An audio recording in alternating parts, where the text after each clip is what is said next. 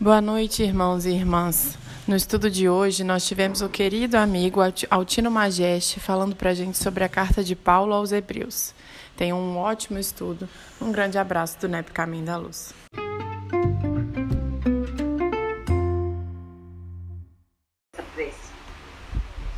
Mestre Jesus, divino amigo, mais uma vez aqui em teu nome, Senhor, reunidos, gratos pela oportunidade que nos é concedida te pedindo, Senhor, ser conosco sempre, para que possamos manter a viva a chama da vontade de caminhar pelo teu caminho, de caminhar, Jesus, sobre as tuas palavras, os teus exemplos. Fortaleça-nos para que isso seja uma verdade. Abençoe esse grupo pequeno, Senhor, que se põe disposto a te conhecer e te entender. Abençoe os nossos companheiros que não estão, nós estejamos todos sob a sua guarda. E assim, Senhor, nós iniciamos o nosso estudo com a certeza da presença desses amigos queridos, seus prepostos, que nos assiste a cada dia. Muito obrigada, que assim seja. Vamos lá, gente. Hoje o Altino está aí, né? O Teco. O Teco é daqui de Patinga. E ele está lá, hoje ele mora lá na Inglaterra, mas eu adoro falar que ele é daqui. Toda vez que, toda vez que a gente está junto, eu faço eu faço muita questão disso. E o Teco, ele vem fazer para nós um sobre a carta aos Hebreus. A gente já teve outras vezes ele aqui conosco, né? ele é um amante de Paulo, faz aí uma trilha, caminhos de, caminhos de Paulo, né? Ele viaja com uma turma para conhecer. E essa carta aos Hebreus, que é uma carta cheia de contestações aí no mundo acadêmico, né, muita, muita, muitas contestações. É de Paulo, não é de Paulo, foi ele que escreveu, não foi ele que escreveu. Né, o que que o, o perfil da carta é totalmente diferente das outras cartas de Paulo, o que leva os acadêmicos a pensarem que é, não seja dele. Mas aí nós temos a palavra de Emmanuel, que vai, que clareia para nós com sensibilidade maior. Né, e quando o áudiozinho você falou que para fazer perguntas fáceis, eu refiz o áudio mandando todo mundo fazer perguntas difíceis. Selecionei perguntas difíceis para você. Tá bom? Pode ficar à vontade, gente. Tá até. Fique à vontade. Tá ótimo, ótimo, ótimo. Deixa eu só. Eu tô tentando aqui procurar. Queria mostrar para vocês aquele DVD da irmã Aila, da carta aos Hebreus, que é maravilhoso, tá? Vocês procurem, por favor, depois uh, Irmãs Nova Jerusalém, Carta aos Hebreus. Eu passo isso para a tia, para a tia Conceição, e depois ela passa para vocês. É, era para estar tá aqui, eu não sei onde é que eu coloquei. Ah, meus amigos, é uma alegria muito grande estar a caminho da luz, com o NEP a caminho da luz. Fico muito feliz de estar aqui, me sinto em casa. É, é uma alegria muito, muito grande mesmo, muito grande. E ao mesmo tempo falar de qualquer carta de Paulo é um desafio carta aos Hebreus é um ponto fora da curva. É muito complicado. É uma carta extremamente complexa, tanto pela estrutura e principalmente pelo tema do que fala. E é extremamente difícil entender a carta aos Hebreus porque nos falta o entendimento da cultura da época e nós não conhecemos a língua, nós não conhecemos o texto, o contexto, nem o pretexto da carta. Nós não sabemos o que é a carta aos Hebreus. Eu sei que falando assim isso pode parecer meio exagerado, mas não é. Porque o que nós vemos aqui, a gente é tanto livro que eu me perco. Vamos dar uma olhadinha então para a gente ver a carta aos Hebreus. Olha aí, ó. Alguém aí consegue ver onde que está o capítulo 2? Capítulo 2, versículo 14? Sim. Ou se eu virar essa carta de cabeça para baixo? Literalmente, isso é grego. e um grego muito arcaico. Mas esse é um dos pergaminhos, que na verdade ele é assim. É um dos pergaminhos da carta. O que eu quero dizer com isso é que o que nós estudamos, o que nós lemos, não é a carta aos Hebreus. É um texto traduzido, adaptado para a nossa língua. E eu não estou falando para a nossa linguagem, porque a linguagem da carta é difícil, não é a nossa linguagem. A gente já vai ver isso. Mas quando a gente fala assim, ah, eu estou lendo a carta aos Hebreus, nós estamos lendo uma tradução. E eu sou tradutor, e uma das, uma das cadeiras que eu fiz na universidade é justamente a tradução dos textos sagrados da Bíblia.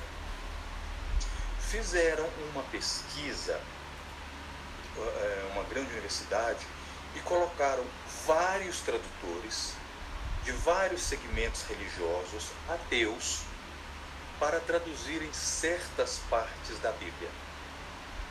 Com o mesmo texto, o texto de partida era o mesmo.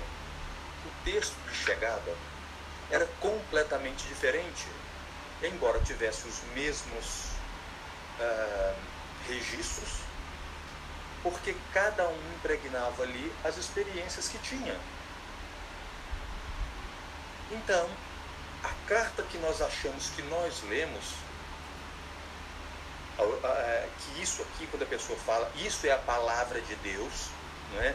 é muito comum, está escrito, ninguém pode mudar isso. Então, nós já estamos lendo um texto alterado, adulterado. Porque nós não sabemos grego, Koiné. Então, como é que nós estamos falando que nós estamos lendo a carta de Paulo? Nós estamos acreditando de boa fé que houve um trabalho muito sério de tradução, de pessoas sérias, de pessoas que amam Paulo, mas essas pessoas têm as suas limitações. São seres humanos, por melhores tradutores que sejam, são humanos. Eles não viveram naquela época, então a gente tem que ter muito cuidado ao falar que eu estou lendo as cartas de Paulo, que eu estou estudando as cartas de Paulo, ou o que é pior, quando a gente fala assim, Paulo fala na carta tal que. Será que Paulo fala mesmo? Será que foi essa aquela ideia? Porque quando ah, eu chegava em casa que a minha mãe fazia uma comida gostosa, eu falava assim: Hum, tá bem feito, hein, mãe? Estou falando bem feito. Agora, se alguém fez alguma coisa errada e eu estou querendo ser sarcástico, o que, que eu vou dizer? Hum, bem feito. O texto é o mesmo, as palavras são as mesmas, usado num contexto diferente. Nós temos a ingenuidade de achar que um texto da carta de Paulo, só porque é um texto sagrado, não foi adulterado. E foi. Então, o que eu gostaria de fazer aqui hoje com vocês é ter uma conversa de um ponto de vista que eu entendo, tá bom? Até onde eu posso ir. E esta é a maneira didática e fácil, fácil entre aspas. Quando eu estudo os textos de Paulo, os textos paulinos, as cartas, não é? E eu gostaria de dividir essas experiências com vocês hoje. Então a minha fala, para ser sincero, é uma fala muito simples, não vai ter nada de extraordinário. Vejam, por favor, o vídeo no YouTube da irmã Aila, que vocês vão entender a carta com uma certa precisão de coisas que eu não vou falar aqui porque eu não tenho conhecimento, não tenho capacidade. Eu vou falar a meu modo, do Paulo que eu conheço, do meu jeito, com a ajuda de um amigo que também é amigo de vocês, que é o Emmanuel. Vocês conhecem, né? Quando a coisa é muito difícil, Emmanuel nos ajuda. Então, meus queridos, é, se eu falar alguma coisa aqui que não esteja coerente, que seja diferente do que vocês já ouviram, retire o que não é bom e fique com aquilo que é bom. É, essa é a minha maneira de estudar, de pensar. Outras maneiras são muito mais certas do que a minha, tá bom? Então nós não queremos aqui criar confrontos e conflitos. Não é esse o objetivo, né? Que o próprio Estevão diz o mestre a quem eu sirvo me ensinou a afastar das contendas. Não é? Então não é isso, é simplesmente um ponto de vista. E há vários pontos de vista e de interpretação. Tá bom? Mas vamos falar então um pouquinho da carta aos Hebreus. É uma ô, carta. Ô, Tino. Oi. Posso fazer uma pergunta agora? Pode. Quem está falando é a. É o Silmar. Oi, Silmar. Pode sim. É, antes que você entre né, no, no, no, assunto propriamente dito, só uma pergunta. Essas inúmeras traduções que, que trazem aí também inúmeras é, é, visões, né? É, são, isso aconteceu só nas cartas de Paulo ou em todo o Evangelho? Em todo o Evangelho. Em todos. Sim com uma diferença. Muito bem colocada sua pergunta, Ilcimar, numa hora oportuna. Eu te agradeço pela pergunta. Com uma diferença. Os outros textos foram alterados, adaptados. Okay? Com uma diferença. As cartas de Paulo, elas estruturaram o cristianismo. As cartas de Paulo foram as diretrizes para fundações e criações teológicas e religiosas. Então, se tiver alguma coisa traduzida, gente, quando eu falo alterada, não quer dizer que esteja errado, tá? É, em tradução, é, alterado quer dizer que não está conforme o original. Mas tem coisas que às vezes existem numa cultura e não existe na outra. Eu sempre dou esse exemplo que aqui na Inglaterra nós temos um white coffee, um café branco. Existe café branco na nossa cultura? Não existe. Como queria traduzir isso? Mas o Simar? Um, se tiver alguma coisa alterada, por exemplo, no Cântico dos Cânticos, Deuteronômios, em Provérbios, em outros, a influência que isso tem na, na criação de doutrinas não é tão grande quanto as cartas de Paulo. Porque o Novo Testamento baseia-se, claro, nos ensinos de Jesus, mas doutrinariamente, em forma de estrutura, as cartas de Paulo é que são as diretrizes. Como estrutura da fundação das igrejas, as cartas de Paulo. Tanto é que as cartas que ele escreve, exceto aquelas que são pastorais, né, para Timóteo, para Tito, é, Philemon, é, são cartas resolvendo problemas das igrejas. Então, as igrejas de hoje, e o é, a doutrina espírita é baseada nas cartas de Paulo. Basta pegarmos a carta aos Coríntios, onde diz que a maior de todas as qualidades, o maior de todos os sentimentos é o amor. Isso ali resume tudo, a doutrina de Jesus toda.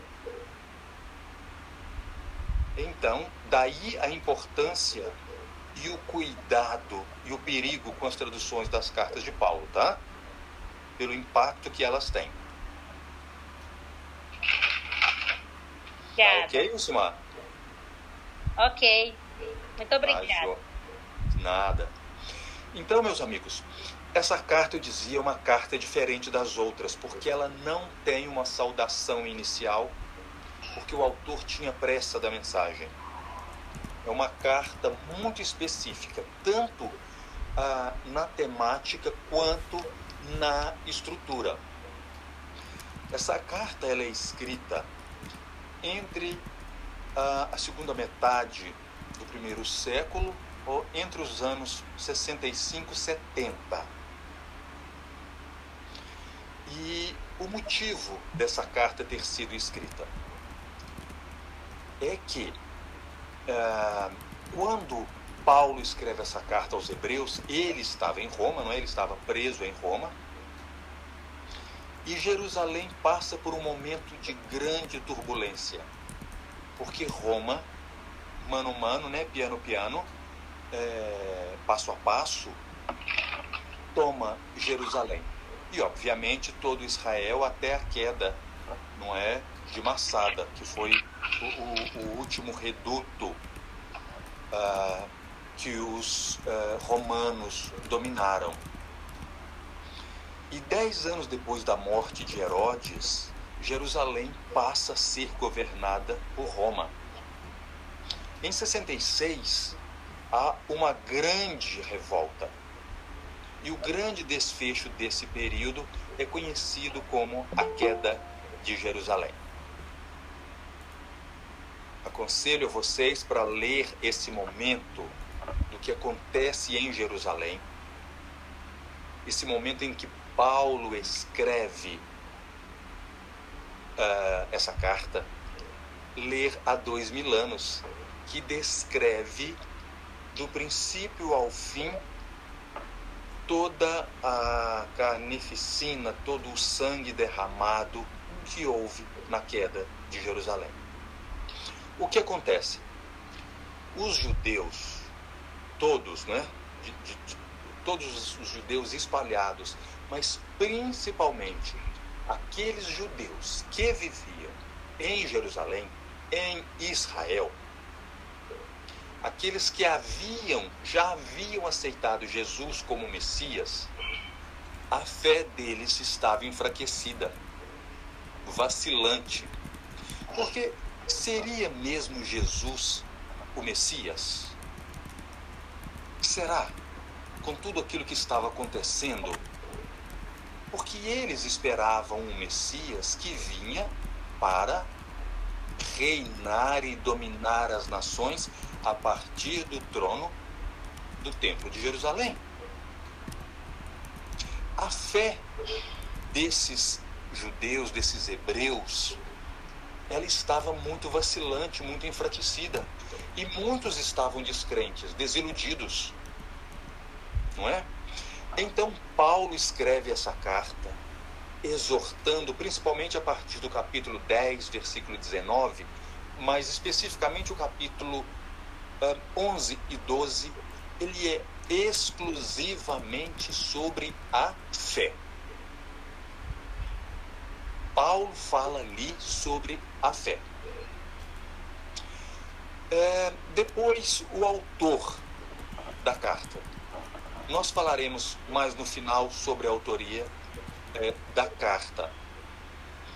O destinatário da carta ah, são os judeus de todas as partes, não é? Especialmente aqueles de Jerusalém. E porque esses que iriam receber a carta, não é? Os, os, os uh, receptores da carta, eles eram um, um, grupo de leitores que se achavam em grande perigo de fraquejar, de rejeitar a fé em Jesus como revelador e portador da salvação.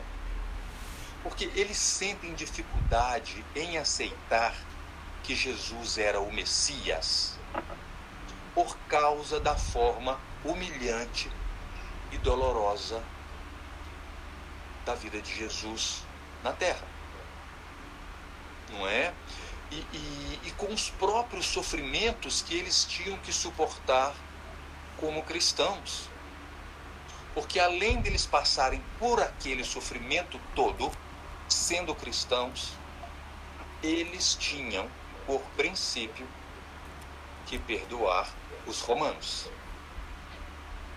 Então vocês viram aí a dificuldade que Paulo encontrava. Esses judeus, eles já tinham aceitado Jesus como Salvador, como Messias. Não é? é mas eles estavam então com a fé fraquejada. Por isso, o motivo da carta para eles, exortando e falando muito da fé. Ah, um esboço da Epístola aos Hebreus. O tema central uh, da carta aos Hebreus, porque tem o primeiro núcleo, o segundo e os temas que são é, periféricos, mas o tema central da carta é a superioridade de Jesus. Jesus é o centro do centro. Ele é o alvo da carta aos Hebreus. O autor da carta está ali escrevendo exclusivamente para lembrá-los quem é Jesus. Então, o primeiro ponto é que Jesus é superior aos anjos. Eu não vou entrar aqui na questão do que são os anjos na cultura hebraica, porque isso seria um outro estudo. Mas os anjos, de forma uh, genérica, eles são tidos como mensageiros. Os anjos são mensageiros, portadores de mensagem. Bem, se os anjos são portadores das mensagens de Deus aos homens, Jesus é superior aos anjos. E Paulo escreve isso, tá ali, logo na introdução da carta aos Hebreus. Porque Jesus é chamado de Filho de Deus. E a nenhum anjo Deus o chamou de filho. Então Jesus é um intermediário, é um mensageiro de Deus. E ele é superior aos outros. Então, esse é um ponto muito esse é um ponto muito importante, porque para nós, se a gente falar que Jesus é superior aos anjos, não tem problema nenhum. Mas nós não somos os hebreus daquela época. Que a, a fé deles, o povo deles, tinha sido mantido e tinha recebido as comunicações, todos os sinais de Deus, através dos anjos. Então, não é qualquer um que chega e abre a boca falando que, olha, que Jesus é superior aos anjos. Não. Tem toda uma explicação e é que Paulo diz que ele é superior aos anjos. Está lá na carta aos Hebreus. Então, quando forem ler a carta, não é uma carta grande, tá bom? Uma carta pequena. É, vocês vão entender por que é que Jesus é superior aos anjos. Mas a questão não é só entender que Jesus é superior aos anjos é entender que os anjos são muito importantes para os hebreus. Eles eram os médiums, né, na nossa linguagem, os mensageiros entre Deus e o seu povo. Esse é o primeiro ponto. O segundo ponto é que Cristo, que Jesus é superior a Moisés. Aí a gente vê que Paulo já começa a correr perigo. Até falar dos anjos, tudo bem. Agora, falar de Moisés, a situação complica, porque Moisés foi o homem escolhido por Deus para liderar o povo de Israel em sua libertação da escravidão do Egito. Qualquer um com um pouco de, de conhecimento da história do povo hebreu sabe de tudo que eles passaram, de toda a sua peregrinação pelo deserto. Então, a história de Moisés, ela é muito forte na Bíblia, ela é muito forte para o povo. E ela está registrada entre os livros de Êxodo e Deuteronômios. Moisés é considerado o principal personagem bíblico do Antigo Testamento, da Torá. Ele foi o legislador, o legislador por meio do qual Deus constituiu os hebreus como nação e os conduziu até os limites da terra prometida. Imaginem o peso então que tem Moisés. Agora imaginem falar que um carpinteiro da Galileia, filho de um tal de José e de uma Maria, era mais importante do que Moisés. Conseguem entender agora por que é que Paulo era muito perseguido? Ele estava tocando feridas muito grandes. Um outro ponto da carta aos Hebreus importante é que Cristo é superior a Arão. Quem foi Arão, Altino? Arão, meus queridos, foi o primeiro líder dos sacerdotes hebreus. Arão, então, tem uma importância muito grande, porque Moisés conduziu o povo, mas Arão foi o primeiro líder dos sacerdotes. Com Arão começa os sacerdócios.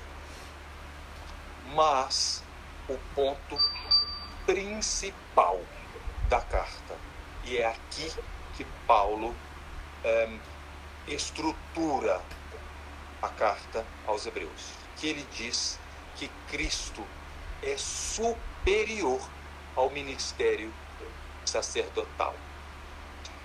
Yeshua é o Kohen Gadol, que em hebraico significa o grande sacerdote, o maior dos sacerdotes, o maioral dos sacerdotes. Kohen Gadol. Porque ele está sentado à destra do Senhor.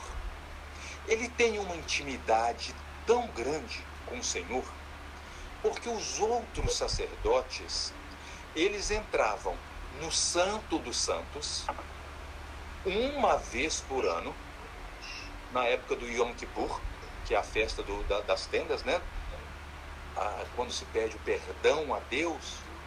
Então, o sacerdote, o sumo sacerdote, ele entrava uma vez por ano, onde ficava, a, digamos, a presença mais pura de Deus dentro do templo, que é o Santíssimo ou o Santo dos Santos. Mas Jesus, ele diz: Eu estou com o Pai e o Pai está em mim. Eles eram um, uno vocês entendem então o que a carta aos Hebreus significa? É uma afronta muito grande para o judaísmo. Se fosse de uma outra pessoa, tudo bem. Mas era vindo de um aluno de Gamaliel. A grande promessa do Templo de Jerusalém. Esse próprio gênio, esse grande conhecedor, da Torá está dizendo que o Messias tinha vindo e que ele era superior a todos os anjos, a Arão, a Moisés, a todos os sacerdotes. E ele ainda diz mais, porque existe ah, uma tradição que todos os sacerdotes deveriam ser da linha de Davi. Mas Jesus não é do sacerdócio da linha de Davi. De, desculpe, de Davi não. É, também Davi, mas Levi. Jesus é da ordem de Melquisedeque. Quem é Melquisedeque? Não dá para entrar aqui nesse assunto. O, o curso da irmã Ilha explica muito bem quem foi Melquisedeque. Mas Melquisedeque foi uma pessoa, foi um, um, um sacerdote que não era da tribo de Levi. Ele não era um levita. Mesmo assim, Abraão deu a ele 10% de todas as suas conquistas. Deu um dízimo de todas as cidades que eles dominaram, porque Melquisedeque era um sacerdote superior, que não tinha nem pai e nem mãe, não tinha linhagem. Mesmo assim era sacerdote. Ou seja, Jesus transcende tudo isso. Tá bom? Então, estes são os pontos da carta aos Hebreus. A supremacia de Jesus. Então, estudar a carta aos Hebreus, ela tem vários problemas. Um dos grandes problemas, como eu disse aqui na introdução, é um problema cultural. Porque é um texto antigo, é um texto muito antigo. Ah, Paulo escreveu isso já tem o quê? Dois mil anos. Certo? E esse texto antigo está baseado num texto mais antigo ainda. Porque a carta aos Hebreus é a que mais contém citações da Torá. Então, se nós não conhecemos o Velho Testamento, a Torá, nós não entendemos. Então, eu vou ser didático com vocês de novo. Olha o que eu tenho aqui em minhas mãos. Ó, vocês estão vendo? Ó, um monte de peças de um quebra-cabeça. Eu estou com essa peça. Essa peça aqui. Ela pode encaixar assim, assim, assim. Eu não sei. Será que é esse é o lado certo da peça? Será que é esse? O fato é, através dessa peça, essa peça isolada, ela não significa nada. Ela é igual a centenas de outras peças iguais. Mas essa peça pequena, única, ela tem um papel importantíssimo. Porque sem essa peça, o todo não se forma. Vocês perceberam o que eu quero dizer? Ora bem, essa é a imagem. Vocês conseguem ver aí, gente? Essa imagem? Ó, essa é a imagem. Ó, da ilha de Santorini, na Grécia. Se eu montar o quebra-cabeça todo de mil peças, essa é a imagem que eu vou ter. Mas eu só tenho aqui agora essa peça. São mil peças. Onde isso encaixa? Ó. Isso, isso. Então, é muito complicado querer estudar essas cartas porque nós não conhecemos essas peças. Então tem um problema textual, um problema contextual e um problema, o maior de todos, que é o problema do pretexto porque é aí que os textos são alterados, violados, para atender a teologias pessoais ou que atendam a determinados grupos religiosos. Me desculpem a palavra, mas eu vou falar bem no popular. Por capricho. Quando as pessoas não sabem o que fazer com essas peças, elas tentam forçar para elas se encaixarem em algum lugar. E normalmente isso é para excluir ou para condenar o outro. As pessoas pegam frases soltas de impacto de Paulo para discriminar, para dizer que se você não fizer isso, você está errado, você não está salvo. Mas Paulo diz isso, mas isso é puro pretexto. Isso não é o texto. Isso é capricho. Isso é adulteração. E infelizmente nós vemos muito, muito isso, não é? Nas cartas de Paulo. Então, meus amigos, é muito complicado. Por exemplo, eu estou falando aqui da questão do texto, eu vou falar duas palavras aqui que aparecem nas cartas. Na carta. A primeira palavra é, é oblação. O que é oblação? A gente sabe o que significa oblação em português? Se a gente, se a gente não sabe em português, como é que a gente vai entender um texto? O que essa palavra significa em grego? Mas espera aí, se isso aconteceu em Israel, esse texto está escrito num pergaminho em grego, quer dizer que aí já houve perda. Porque em hebraico existem três palavras para oblação.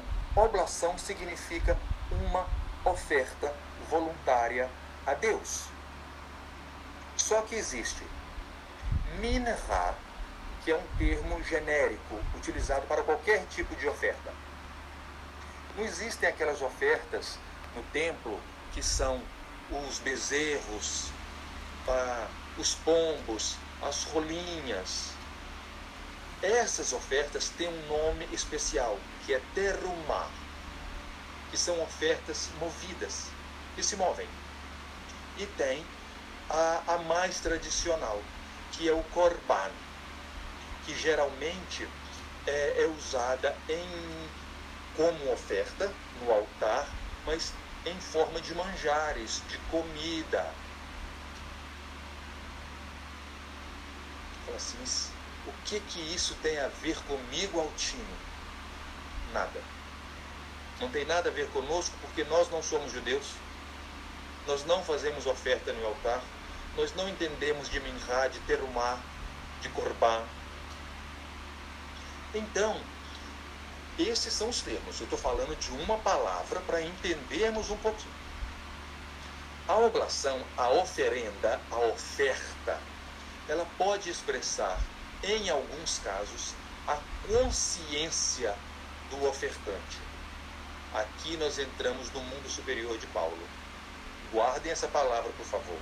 A consciência uh, de quem oferta, do ofertante o seu estado de pertença a Deus, ou seja, eu me ofereço, Senhor, eis-me aqui. Foi aquilo que Maria, a mãe de Jesus, fez. Ela foi a oferta. Que seja feita a sua vontade, Senhor, eis-me aqui. Ah, está em. Ah, ah, o sacrifício de louvor está nos Salmos, quando diz: que Deus gosta do sacrifício de louvor, isso é, o fruto dos lábios que confessam o amor do seu nome. Está lá em Salmos. E diz, o Salmo 50 diz assim: Eu não preciso dos sacrifícios de carne e de sangue de animais que vocês me oferecem. O que eu pretendo de vocês é uma verdadeira gratidão no que me diz respeito às minhas promessas. Olha que bonito isso. Mas isso ninguém fala. Isso ninguém vê. Porque o que a gente quer falar é das cartas de Paulo, das frases de impacto, para discriminar, para excluir. Viram como. É, para a gente saber o que Paulo está falando em oferta, vocês acham que Paulo de Tarso está falando em oferta de altar? em, em Corban, em Terumá, nesse tipo de oferenda a Deus? Que é esse tipo de oferta que Deus está esperando? Paulo de Tarso está falando num outro nível. Ele está entrando num nível assim é, que nós não conhecemos, nós podemos vislumbrar. Porque o próprio Paulo, ele escreve a Timóteo e diz assim: Porque no que me diz respeito, a minha vida já tem sido derramada como uma oferta a Deus. Leiam lá, está na segunda carta de Timóteo, capítulo 2. A minha vida tem sido derramada como uma oferta a Deus. Então é muito normal nós vermos na nossa cultura as pessoas fazerem promessa, as pessoas fazerem simpatia, as pessoas fazerem um monte de coisa certo. para agradar a Deus. Certo. Oi? Desculpa. O João Batista quer falar alguma coisa? Pode ser agora? Pode, ainda mais que é João Batista, gente. É João Batista que vai falar, não é qualquer um, não. É o, é o que vem abrir os caminhos do Senhor, viu, gente? Que vai falar agora. Tudo bem com vocês? Boa noite. Boa noite. Ô, Teco, você está falando aí, eu acho muito bonito no capítulo 10, versículos 5 a 7 dessa carta aos Hebreus, quando fala assim, está na tradução aqui do João Ferreira de Almeida. Por isso, quando Cristo veio ao mundo, disse: Sacrifício e oferta não quiseste, mas um corpo me preparaste. De holocaustos e ofertas, pelo pecado não te agradaste. Então eu disse: Aqui estou. No livro está escrito a meu respeito vim para fazer a, vontade, a tua vontade, ó Deus. Entendeu? O sacrifício é o corpo, né? É o que derrama o sangue. O sacrifício do corpo é a encarnação. É a encarnação para a gente aproximar de Deus desmaterializando, né? Na, na, na, na fieira das encarnações, para ir aproximando da espiritualidade. É bonito, né? Quando fala. Maravilhoso, João Batista, muito bem colocado. É isso mesmo. Esse é o sacrifício do, do meu corpo, da minha vida, da minha estada nessa terra. E é isso que, que Deus realmente espera de nós. Muitíssimo bem colocado. Viu? Muito obrigado. Tão, tão importante é, é, colocação. Tia, quando alguém for falar, me fala, porque eu, às vezes é, eu não consigo ver aqui, tá? Vou deixar, estou de olho aqui. Tá. Então, gente, quando Paulo diz isso, ele diz: já está próximo o tempo da minha morte. Combati o bom combate, acabei a carreira da minha vida, eu guardei a fé. Então, eu trouxe aqui essa palavra, libação, é, oblação, só para a gente ver como é complicado a questão da oferta, que para os hebreus é extremamente importante e que para Paulo também é importante. Nós temos que fazer ofertas a Deus. Paulo nunca deixou, ele nunca falou que não deveríamos fazer oferta a Deus, não. A questão é: que oferta eu dou? Que oferta eu faço? a minha oferta é a de Caim ou a minha oferta é a de Abel? Porque foi por causa da oferta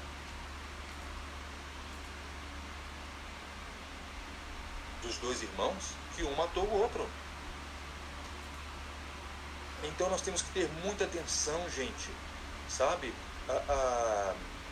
para entender isso. Quando fala sobre libação, na carta de Paulo. O que é libação? Libação é a palavra que se refere ao ato de derramar um líquido sobre o altar como parte do sacrifício oferecido. Normalmente é vinho puro, às vezes com mel e água. Quando são em assuntos muito importantes, é o próprio sangue do cordeiro que o sacerdote molha, né, e roda no templo e que respinga sobre os pecados, então, Cordeiro de Deus, derramai o sangue sobre nós, e aí vem isso tudo, para nos purificar. Só que o derramamento de sangue, aqui agora a libação que Paulo fala, é a libação de Jesus. Daí dizer o sangue de Jesus, o sangue que Jesus derramou por nós, não no sentido piega da coisa, tá? Com muito respeito. O que Paulo fala e quer dizer aos hebreus aos hebreus é que vocês estão falando que derramar sangue é importante? Pois então olhem para Jesus, o sangue que ele derramou por nós. Porque o sacrifício que era feito no templo, se ele fosse realmente eficaz, a gente bastava fazer uma vez só. Por que é que toda vez, pelo menos uma vez por ano, antes da festa do Yom Kippur, nós temos que nos purificar com sacrifícios? É claro que o sangue de bodes e de bezerros não, não salva ninguém, porque se salvasse bastava uma única vez. Agora, com Jesus, a história é diferente. Com Jesus, nós temos um propósito de vida e o sacrifício é único, porque é o sacrifício supremo. Porque tudo que estava na lei dos profetas, Jesus não veio destruir, ele veio completar o que não estava completo. Então, aquele sacrifício era importante para os hebreus? Era muito importante. Por ser muito importante, Jesus veio completá-lo. Eles esperavam um Messias que viesse, esperava, Jesus veio. Então, meus amigos, a, a, as cartas de Paulo, quando a gente lê, a gente fala assim, mas eu não entendo nada. É normal e não é para entender mesmo, principalmente a carta aos Hebreus. Porque nós não conhecemos de Torá, nós não somos hebreus, nós não sabemos nada de templo, nós não sabemos nada de oblação, nada. Mas como eu disse, eu tenho um amigo que vocês é, é, é amigo em comum nosso, que é o que me livra dos momentos difíceis quando eu estou estudando, que é Emmanuel. Tem uma passagem linda de Emmanuel, que eu também não sei onde está o livro agora, mas é aquele livro pequenininho, Amor e Sabedoria de Emmanuel, do meu querido Clóvis Tavares. Quando Emmanuel encerra uma mensagem e diz assim, em relação às cartas de Paulo: Lede-o e não vos arrependereis. É Emmanuel que diz para lermos. E se Emmanuel diz, é por isso que nós estamos aqui para tentar entender as cartas de Paulo. Então, a minha proposta de hoje, dentro daquilo que eu sei, é vermos um pouquinho da carta aos Hebreus na perspectiva de Paulo e Estevão, onde o tema central da obra Paulo e Estevão não é nem Paulo nem Estevão.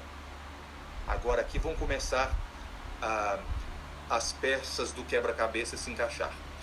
Por quê? Nós espíritas, quando lemos a obra Paulo e Estevão, nós pensamos que é um livro sobre a vida de Paulo e sobre a vida de Estevão. E não é. O próprio Emmanuel deixa isso claro na introdução do livro. Mais um livro para falar sobre Paulo? Isso é desnecessário. O centro da obra Paulo e Estevão é Jesus cumprindo as promessas a que vem. É Jesus como o influxo nas vidas dos seus seguidores. Então, Emmanuel, ele simplifica e esclarece para nós, os leitores, todos os problemas relativos, é, relativos a, a, ao entendimento que os judeus tinham em relação ao Messias não de forma dogmática, ritualística, mas de forma literária e atualizada. Ora bem, aqueles dois rapazes tão bem conhecidos por nós, judeus das diásporas, ou seja, não eram nascidos em território de Israel. Um nasceu em Tarso, o outro nasceu em Corinto. Eles aprenderam desde tenra idade a esperar pela vinda do Messias.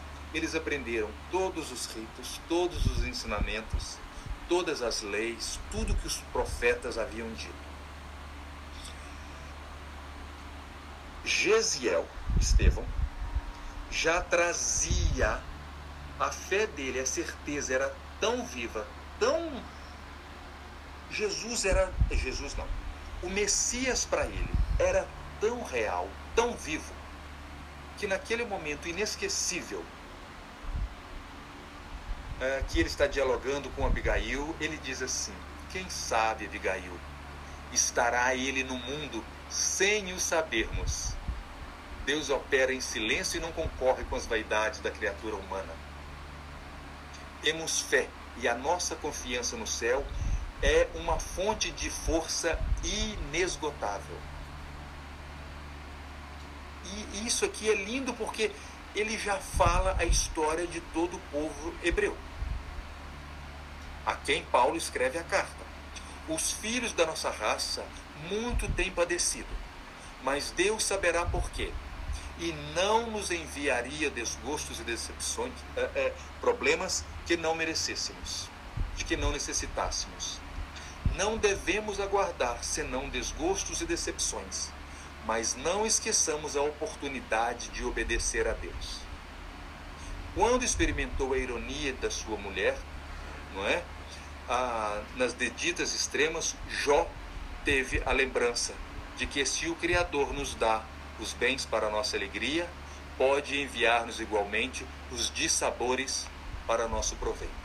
Bem, aqui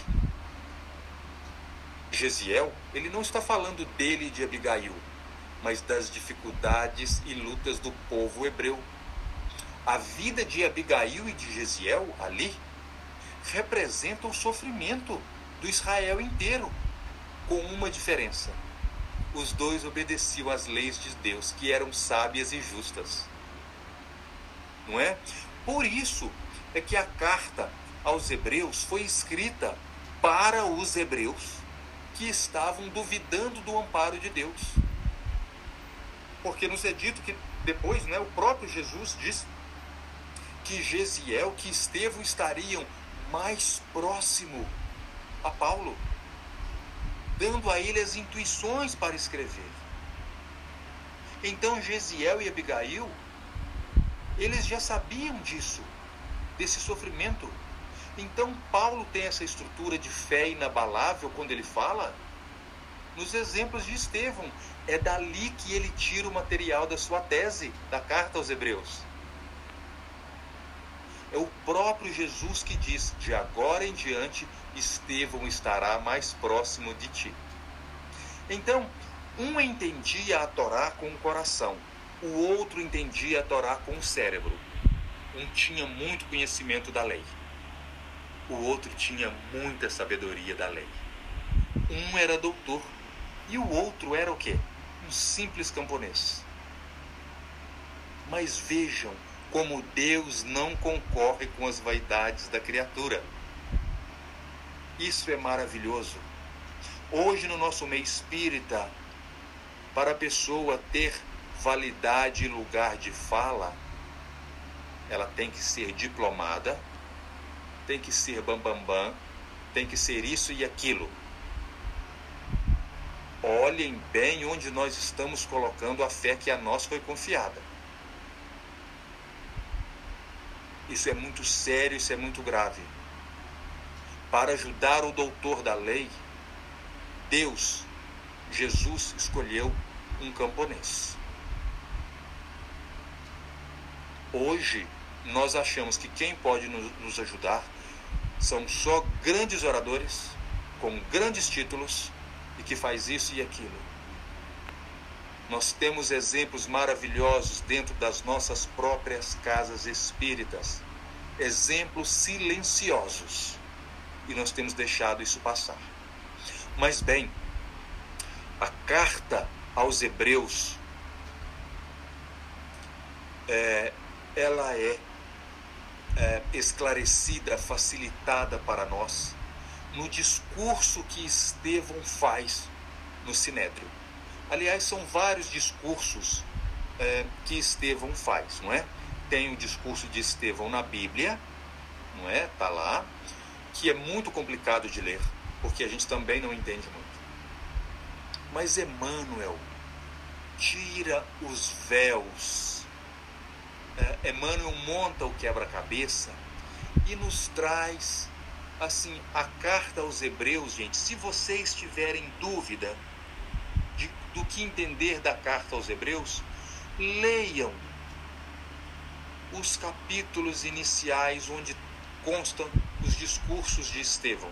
O discurso na casa do caminho, o discurso diante do sinédrio. Leiam que vocês vão entender a carta aos Hebreus. Que foi dessas falas que, dentro das minhas pesquisas, dentro dos, do meu entendimento, é que Paulo tirou todo o material para ele. Vejam bem, olha que interessante. Diante do sinédrio, o sumo sacerdote diz assim: é, isso está em Paulo e Estevão, tá? Então o sumo sacerdote perguntou a Estevão: São verdadeiras essas acusações? Olha a hipocrisia. São verdadeiras essas acusações? Eles sabiam que eram mentira. Eles sabiam que eram mentira. Mais à frente a gente vai falar disso. Mas quando Paulo escreve aos Hebreus, acho que capítulo 10, não lembro o versículo agora que eu não anotei aqui. Está lá assim: É sabido que alguém que desobedecesse à lei de Moisés era morto sem apelo, apenas na base do testemunho de duas ou três pessoas. Bem, Saulo de Tarso sabia disso e colocou isso em prática. Que se ele tivesse duas testemunhas, ele poderia acusar Estevão. Não é verdade? Eles sabiam do que estavam falando. Então, quando o sumo sacerdote faz a pergunta se são verdadeiras essas acusações, eles já sabiam que estavam partindo de uma mentira. Querem um ponto mais interessante sobre isso? As acusações de Jesus. Eles sabiam que todas as acusações de Jesus também eram falsas mas tinham falsos testemunhos. Então, em Paulo e Estevão, quando Saulo está tramando uh, a morte de Estevão, ele diz assim: necessito de alguém que denuncie o blasfemo, que o denuncie como blasfemo em face da lei, e lembrei-me da tua cooperação neste sentido. Aí o outro diz assim: mas é só isso? Isso é coisa fácil e agradável. Pois eu não ouvi dizer que o carpinteiro crucificado é o fundamento da verdade divina? Isso é mais que blasfêmia. Trata-se de um revolucionário perigoso que deve ser punido como caluniador de Moisés. Muito bem, exclamou Saulo num largo sorriso. Conto, pois, contigo. E no dia imediato, Neemias compareceu ao sinédrio e denunciou o generoso pregador do evangelho como blasfemo e caluniador, acrescentando criminosas observações por conta própria. Então, gente, foi assim que morreu Estevão. Apenas como testemunho, com duas testemunhas. O testemunho de duas pessoas, no caso aqui é narrado só o de Neemias, mas houve mais. Vocês viram então que manipular a lei era muito fácil, era muito simples. Podia-se manipular a lei. Manipular a Jesus, que era superior à lei, era impossível. Então, Saulo vive essa experiência, porque quando ele, ele sabe disso, porque está escrito, e ele era doutor da lei, que se duas pessoas se uma pessoa fosse acusada com duas testemunhas, ela poderia ser acusada de morte diante do sinédrio. Então, Saulo lança a mão disso. Depois, Paulo recorre a isso que está lá no capítulo 10. E ele está falando de quem lá no capítulo 10? Está falando da experiência que ele mesmo teve ao condenar Estevão. Então a lei é uma coisa, mas Jesus é outra. No início da carta aos Hebreus, nós temos assim, claro, dependendo da versão, tá, gente? Nos tempos antigos, muitas vezes e de muitos modos, falou aos antepassados, Deus falou aos antepassados, né? Por meio dos profetas. No período final em que estamos, falou por nós por meio do Filho. Olha que interessante. Falou a nós por meio do Filho. Então Jesus era o mensageiro de Deus. É assim que começa a carta aos Hebreus.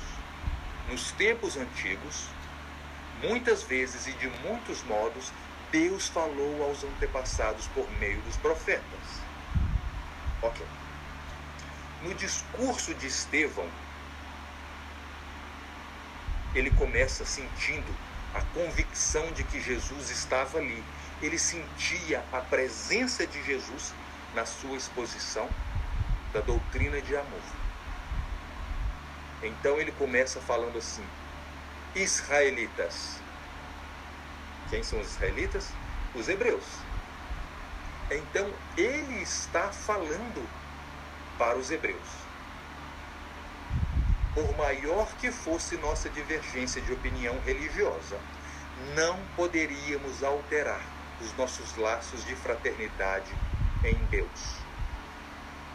Laços de fraternidade em Deus. Paulo escreve isso.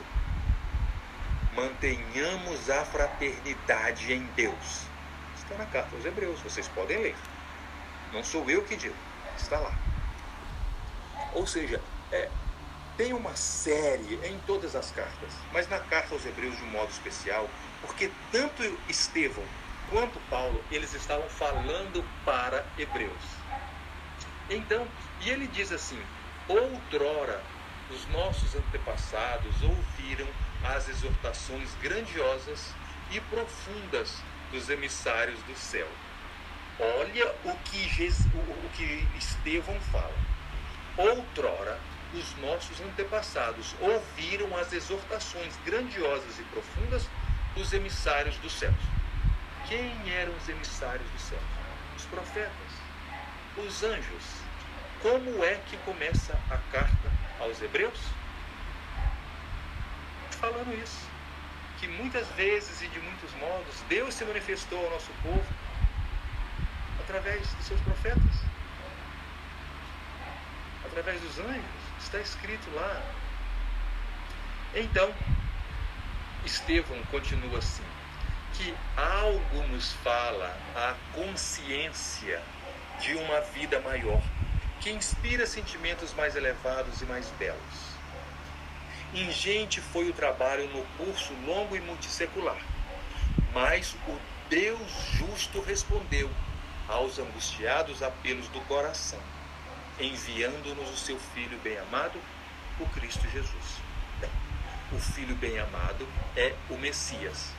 Mas vocês lembram quando eu comecei a falar que um tipo de oferta que a gente pode fazer a Deus é o da consciência? Agora aqui eu espero que caia um monte de fichas com o que eu vou falar. Pergunta 621 do Livro dos Espíritos. Alguém aí lembra de cor? Pergunta 621A. O que é falado nessa pergunta que Kardec faz aos espíritos? Vão lá, meu povo do NEP, a caminho da luz, me ajuda. Pergunta 621 do Livro dos Espíritos.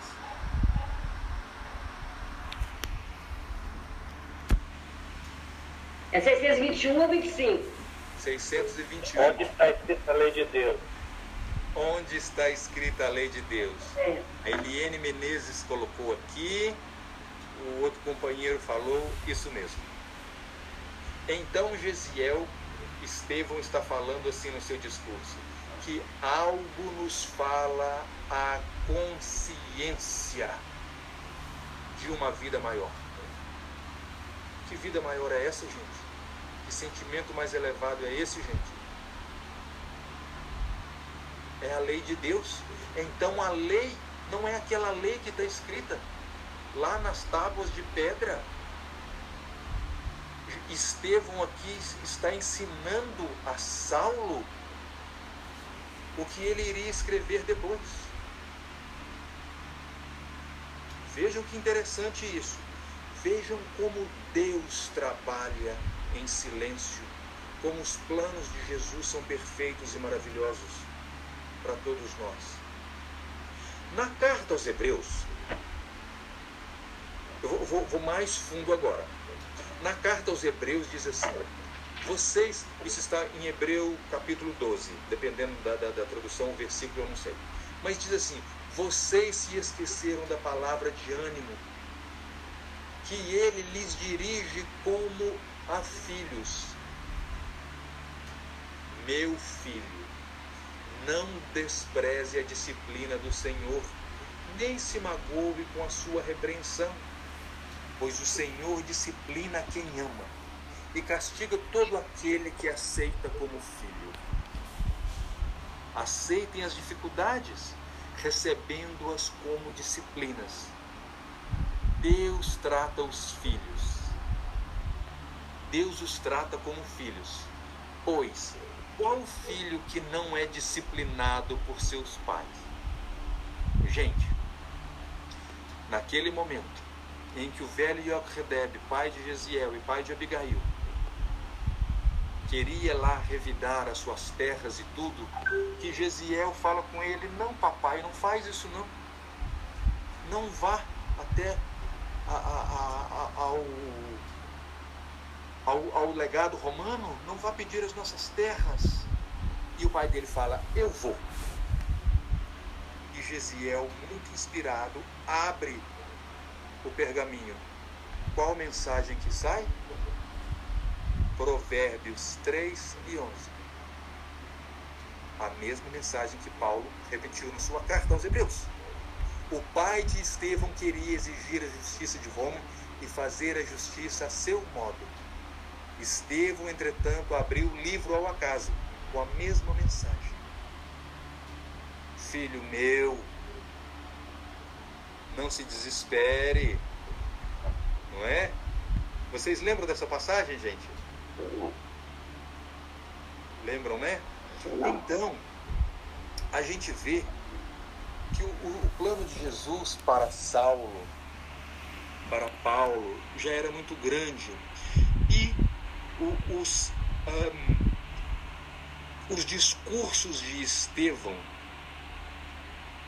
vai dando toda a explicação da carta aos Hebreus. Ô tia, eu, eu, eu ainda tenho mais quanto tempo? Desculpa, gente, eu estou falando aqui. Vamos até as 20 e 30. ok, então. Ah, obrigado, tia. Então, gente, os, o discurso são assim, é de uma profundidade. Quando a gente lê um, o discurso, e lê a carta aos Hebreus, a gente entende tudo, tudo com clareza.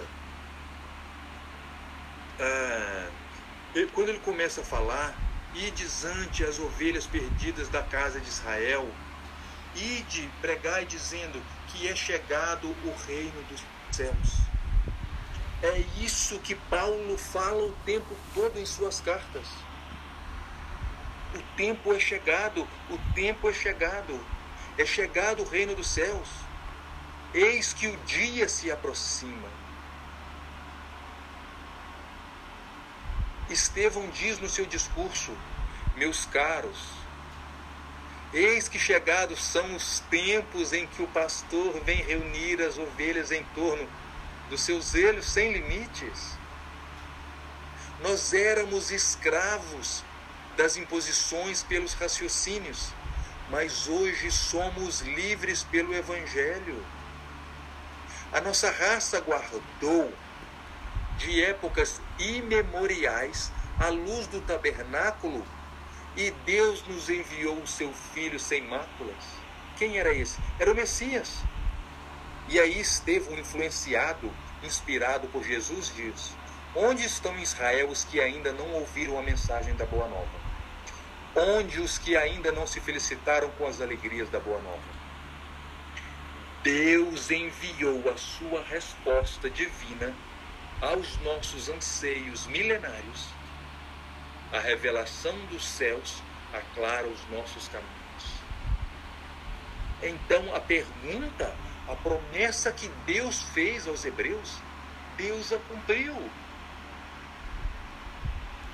E isso é muito importante porque para nós, nós, entre aspas, nós já nascemos cristãos ou conhecedores de que Jesus é o nosso modelo e guia, como está escrito lá também. Não é quando Kardec faz a pergunta: qual é o nosso modelo e guia? Jesus. O, o, o que Gesiel, o que Estevão está dizendo aqui, olha, qual o modelo do melhor sacrifício? Jesus. Qual o modelo do melhor sacerdote? Jesus. Qual o, o, o, o modelo da, daquele que é superior aos anjos? É Jesus. Kardec faz a mesma pergunta. A seu tempo, qual o nosso modelo, exemplo e guia? Jesus. Percebem como a verdade se encaixa e continua sendo verdade em qualquer época? Então, o que está errado não é o texto da carta aos Hebreus, é a interpretação que se faz. Não há nada errado. É, em Paulo, no seu discurso, Estevão diz: É.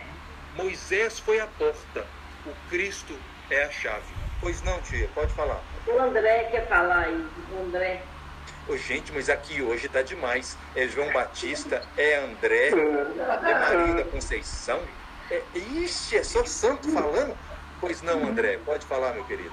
Vamos colocar então na ordem, então. Eu, eu fico no final, vai. Quem foi primeiro aí? É, Altino, é, quando é, eu baixei uma. É, o, essa carta é pelo. pelo YouTube. É, como que é o nome daquele. aquele do Cid Moreira falando lá. Uhum. Aí ele fala, como, fala sobre a, a terra prometida. Seria o Brasil? Não. Não? Não, sabe por quê? É. Para Deus, a terra prometida de Israel é a humanidade inteira. São a terra prometida, num, num sentido muito filosófico, André, é o Ok. coração do homem. Ok. Esse é o solo prometido. Essa é a terra prometida. Isso que, isso que nós temos é, é- é uma bonita colocação, e se nós formos olhar de acordo com os preceitos, os projetos divinos para a humanidade, sim, o Brasil não é? é a terra, é a pátria do Evangelho. Mas Israel também era a terra prometida para os judeus. Mas o Brasil só vai se tornar o coração do Evangelho se o Evangelho estiver nos nossos corações. E quanto a isso, não há geografia definida que Ok. venha é, validar isso. Então nós Ok. temos, nós temos que entender isso. Essa frase está em Paulo e Estevão, tá? Que para é, é, Deus, Israel é a humanidade inteira. Então os filhos de Deus estão em toda parte. E o solo onde a semente do bem há de florescer é o coração do homem e não uma região geográfica específica. Muito pelo contrário. Há de haver muito ranger de dentes, como há em Israel, como haverá no Brasil. Mas felizes aqueles que souberem extrair essas lições. Ok, muito obrigado. Essa é a minha opinião, tá, gente? Não quer dizer que seja verdade.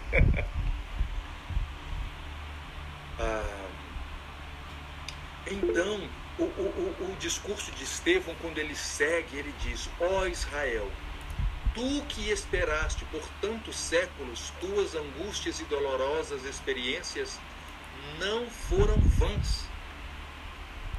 Olha que bonito isso. Ele está falando aqui, Israel, tudo que vocês pediram, todos os padecimentos que os nossos ancestrais passaram, foram atendidas por Jesus. Então ele fala que Moisés era a porta, mas que Jesus é a chave.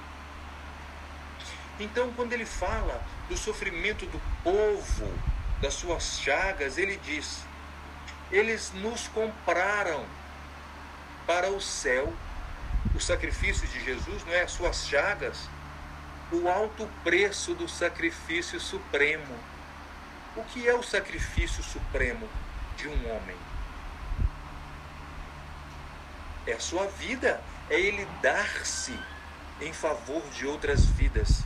Então Jesus ocupa esse lugar do Cordeiro de Deus que teve o seu sangue derramado. Percebem agora que essas frases que para nós não faz sentido, ah, Cordeiro de Deus, o sangue do Cordeiro, é por isso, porque Jesus toma esse lugar. Então, lembro que quando eu disse que ah, naquele período Jerusalém, Israel, estava em uma revolta muito grande contra Roma, e, e Gesiel diz assim: muitos de nossa raça hão esperado um príncipe dominador que penetrasse em triunfo a cidade santa com troféus sangrentos de uma batalha de ruína e de morte, que nos fizesse empunhar um cetro odioso de força e tirania. Mas o Cristo nos libertou para sempre. Perceberam que, como Jesus era um conquistador muito maior do que o conquistador romano, ou do que aqueles que tinham o poder do templo? E ele nos deixou o mais formoso decreto divino para que nos amemos uns aos outros como ele nos amou. E ele diz: o seu reino é o da consciência reta e do coração purificado ao serviço de Deus. De novo a palavra consciência. A consciência reta. Somente o seu evangelho confere paz e liberdade. É o tesouro do mundo é aquilo que Paulo está falando para os hebreus. Na carta, Paulo está falando: não se preocupem quanto a amada de Jerusalém, não se preocupem com o opressor, porque quem vai nos dar a paz e liberdade não é o romano, não é o tesouro que a traça vai comer. Com Jesus nós vamos ganhar a liberdade de espírito. Aqui nós podemos ganhar a liberdade momentânea. Então não fraquejemos na fé. Então, Gesiel diz assim: o Evangelho é a resposta de Deus aos nossos apelos em face à lei de Moisés. A lei é humana, o Evangelho é divino. Moisés é o condutor, mas Cristo é o Salvador. Os profetas foram mordomos fiéis, Jesus, porém, é o Senhor da vinha. Com a lei nós éramos servos. Com o Evangelho nós somos filhos livres de um Pai amoroso e justo. Entendem agora por que é que Paulo insiste tanto em falar de Jesus? De qualificar Jesus de uma maneira superlativa com uma adjetivação é, é, que extrapola tudo aquilo que era usado para o comum, para o vulgar. Mas o que foi que aconteceu quando Saulo ouviu essas palavras lá na casa do caminho? Galileus piedosos, onde está o senso de vossas doutrinas estranhas e absurdas? Como ousais proclamar a falsa supremacia de um Nazareno obscuro sobre Moisés, na própria Jerusalém, onde se decidem os destinos das tribos de Israel invencível? Quem era esse Cristo? Não foi um simples carpinteiro? Aí Estevão levanta novamente e diz: Ainda bem que o Messias fora carpinteiro, porque nesse caso a humanidade já não ficaria sem abrigo. Ora bem, isso foi assim um tapa de luva, porque o povo de Israel vivia andando, peregrinando, ora sendo escravo de egípcios, ora sendo escravos de romanos, mas que com Jesus eles teriam um lar, porque ele era carpinteiro e era capaz de construir uma morada eterna para nós. E ele diz mais: com Jesus nós nunca andaremos ao léu das tempestades, nem na esteira dos raciocínios quiméricos de quantos vivem pelo cálculo sem a claridade de sentimento. Então, meus amigos, a gente vê que o discurso de Estevão teve um impacto muito grande, muito grande nas cartas de Paulo, principalmente na carta aos Hebreus.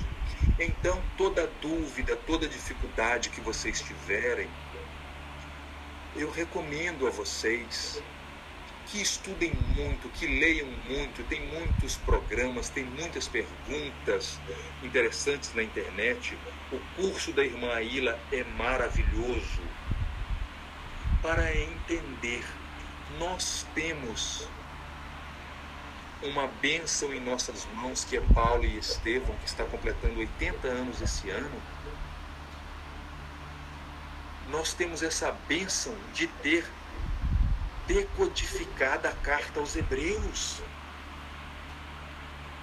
Basta a gente ler em paralelo para tentar entender.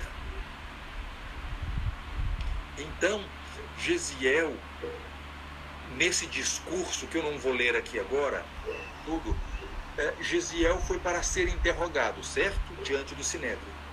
E ele vira o jogo, em vez de ser interrogado, ele que interroga. E Paulo usa essa mesma tática depois. Porque ele aprendeu com Estevão aquilo que ele seria perguntado. E na fé em Jesus, no Messias, que é o centro da carta aos Hebreus, ele tinha as respostas. Por isso que Paulo era tão eloquente ao falar. Porque ele já tinha estado como condenador e agora ele estava sendo condenado. Então, só, só para se terem uma ideia, Gesiel vira o jogo diante do Senédrio e diz assim: Acaso ignorais que a palavra de Deus tem ouvintes e praticantes? Ou seja, ele está falando da diferença. Olha, vocês são muitos ouvintes, mas vocês praticam?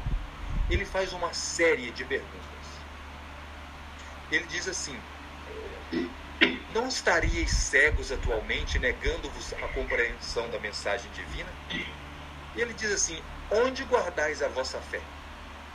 No conforto ocioso ou no trabalho produtivo? Na bolsa do mundo ou no coração, que é o templo divino? Vós incentivais a revolta e quereis a paz? Explorais o próximo e falais em amor de Deus? Não vos lembrais que o Eterno não pode aceitar o louvor dos lábios quando o coração da criatura permanece dele distante? Baseado nessas perguntas que Estevão faz, é que Paulo escreve aos Hebreus dizendo: Não nos esqueçamos de que Jesus é o Messias. E então ele diz assim: a vossa atitude não me intimida.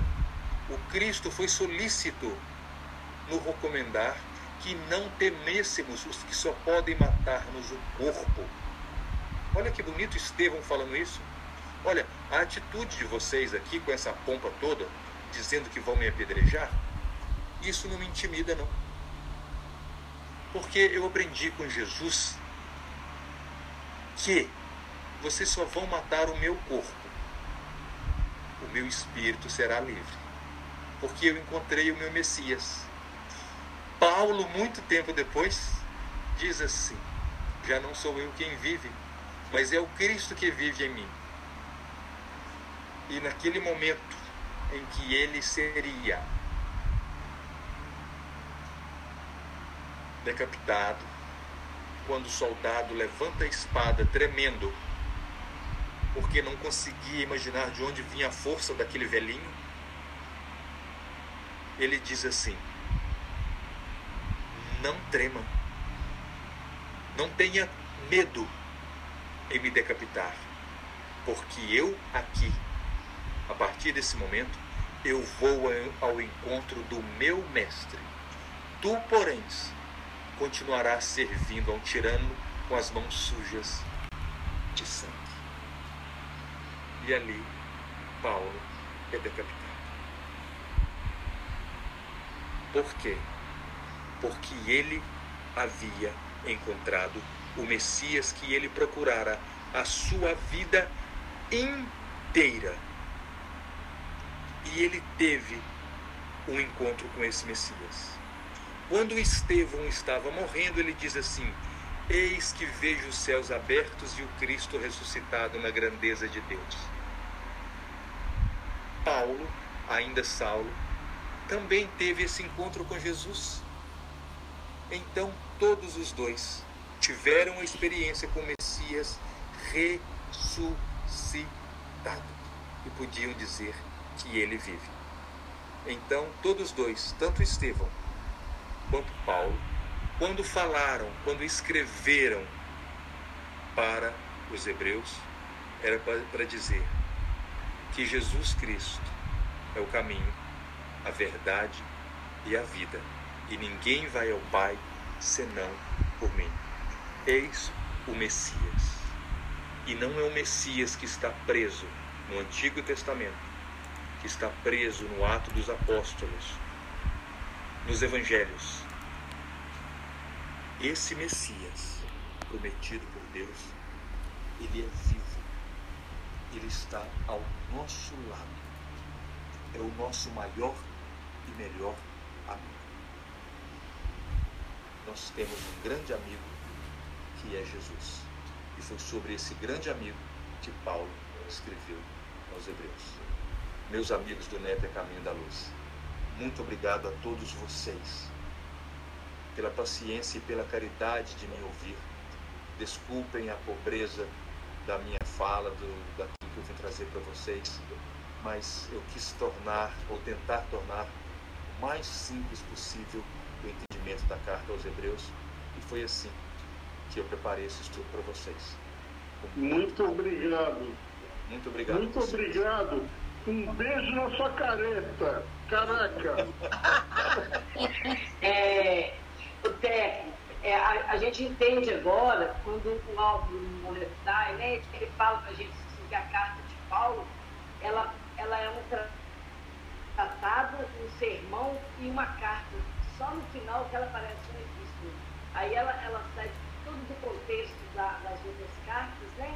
E a gente vê realmente que realmente é um tratado, sermão e epístola. É, é essa, esse roteiro, a estrutura da carta aos hebreus, né? É, é. Aí a gente, a gente começa a entender por, por que as divergências mesmo, que tem alguma coisa. Tem por que os acadêmicos entrar nessa, nessa controvérsia foi Paulo, não foi Paulo, que é uma, uma é diferente, é muito diferente da carta dos Coríntios, por exemplo. É, é muito é. de Timóteo, é uma coisa muito diferente. Ô, ô tia, e, e, essa carta ela é muito diferente, mas agora a gente entende o porquê. Israel, Jerusalém estava para ser tomada, a fé dos judeus estava fraquejando.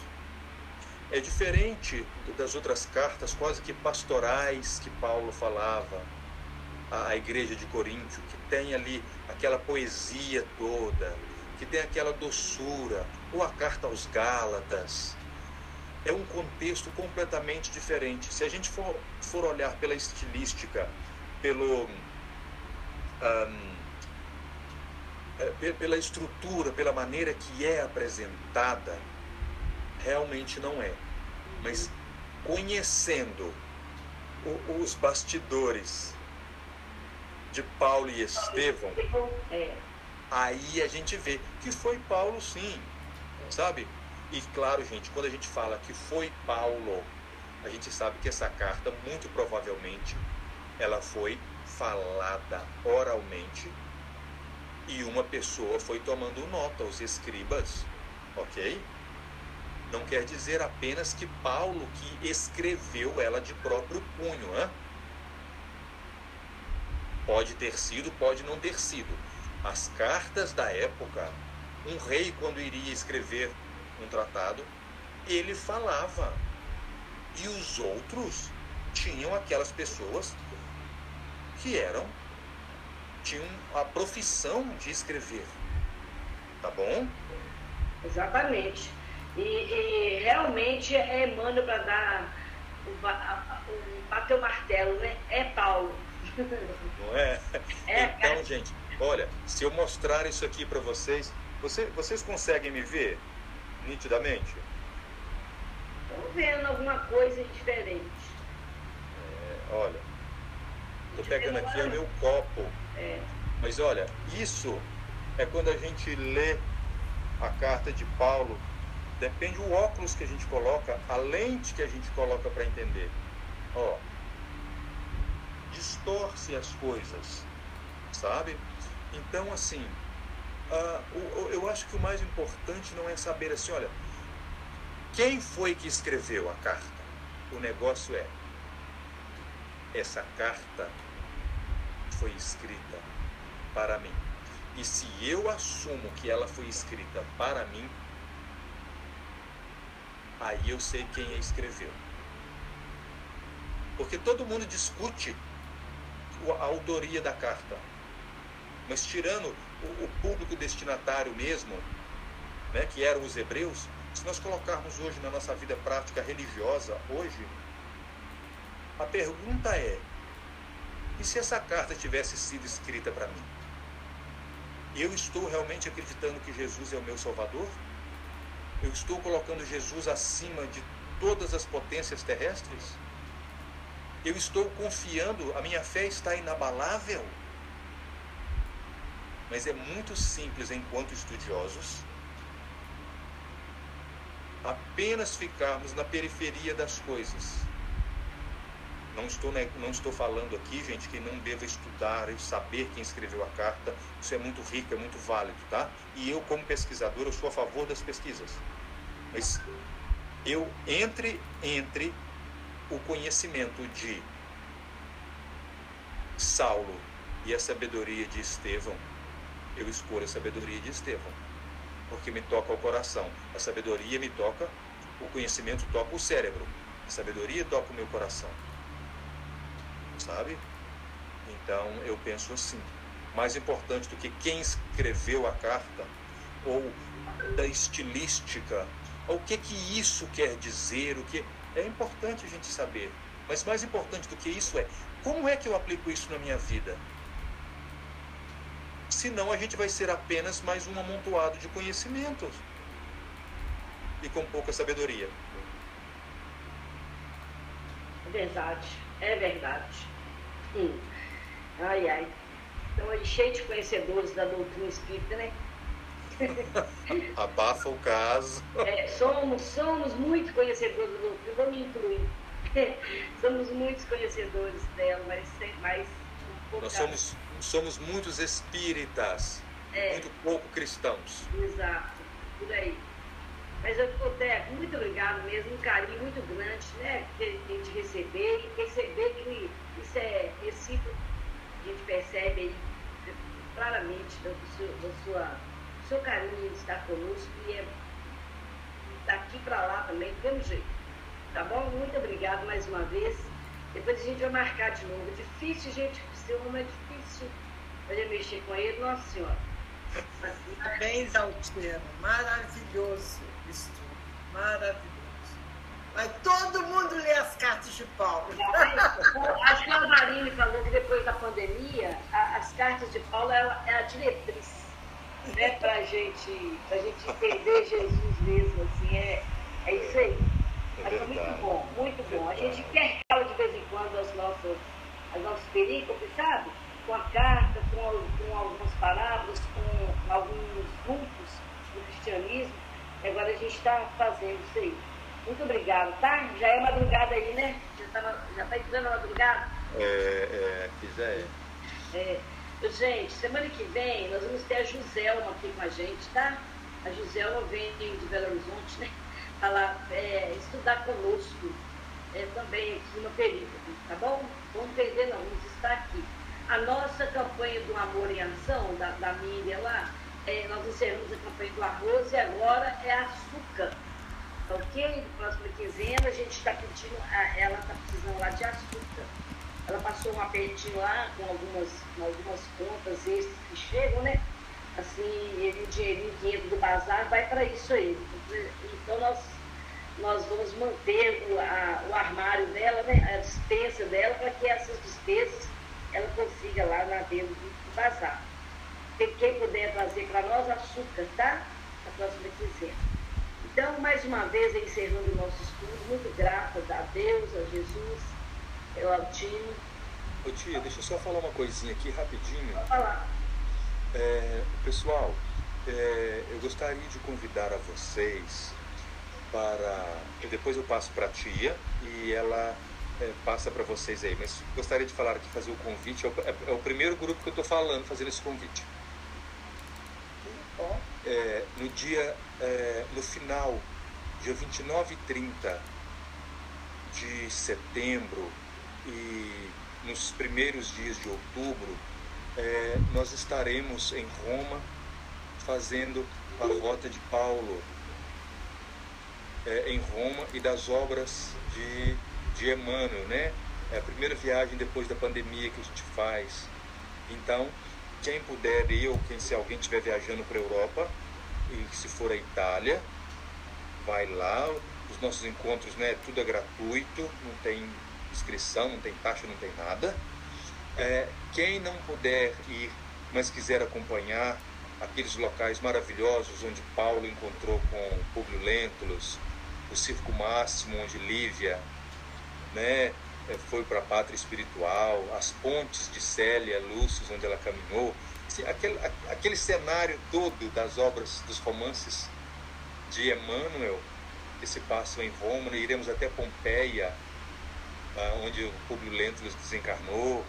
Então que vocês nos acompanhem, tá? Vai estar tá tudo, eu vou tentar colocar bastante coisa no, no Facebook e vejam lá no canal do, do YouTube, tá? Que está no meu nome, Altino Majeste, que depois vai ter muito vídeo, vai ter muita história lá, tá? Vocês vão acompanhando as nossas viagens e rezando para nós. É novembro, Zé? Novembro? Novembro? É, final de setembro final de setembro, princípio de outubro. De trocar uma viagem aí. poder ir para lá. Então tá bom, Teco. Muito obrigado. A gente vai acompanhar. Você vai mandando para mim os links, que aí eu vou, eu vou repassando pro pessoal. Tá bom? Muito obrigado a vocês. Muito obrigado a você mais uma vez. Esteja, esteja sempre conosco aqui. Tá bom? Sempre, tia. Gratidão, Teco. Gratidão, saudades. E o Beijo, Simar, faz a prece para nós, Simar. Acho. Fazem para nós. Depois de tanto conhecimento, a gente fica até com medo. Mas foi maravilhoso, viu? Eu nunca tinha ouvido falar de alguma carta por esse prisma que você colocou, assim, simplesmente sensacional. Mas agora então, né, gente? Vamos agradecer então agradecer com um, um coração repleto de felicidade e de alegria é, por podermos entender um pouco mais é, desse Paulo, desse Estevão, mas principalmente de Jesus. Pai de amor e bondade, muito obrigada. O que nós temos hoje é só gratidão os nossos corações possam ser atingidos por todo este conhecimento e que eles possam, Senhor, fazer diferença em nós, no nosso dia a dia, na nossa prática, na nossa condução da nossa vida e daqueles que cruzam conosco. Senhor, que nós possamos aprender com Paulo a doar, né, a ofertar sempre aquilo que temos de melhor. E agradecemos mais ainda, Senhor, por este grupo que sempre aqui reunido em paz, no seu amor, continua firme e forte. Agradecemos também, Senhor, hoje pelo nosso irmão Altino e que ele possa seguir os caminhos de Paulo e continuar sendo esse multiplicador do teu evangelho. Muito obrigada, meu Deus. Muito obrigada, amigo mestre Jesus. Muito obrigada, Paulo e Estevam. Estejam sempre conosco, hoje e sempre. Que assim seja. Obrigada, gente. Gratidão. Noite. Gratidão. Tia. Obrigado, Boa noite. pessoal. Boa noite. Boa noite, pessoal. Boa noite. Boa noite. Muito bom. Obrigada, Altino. Boa noite.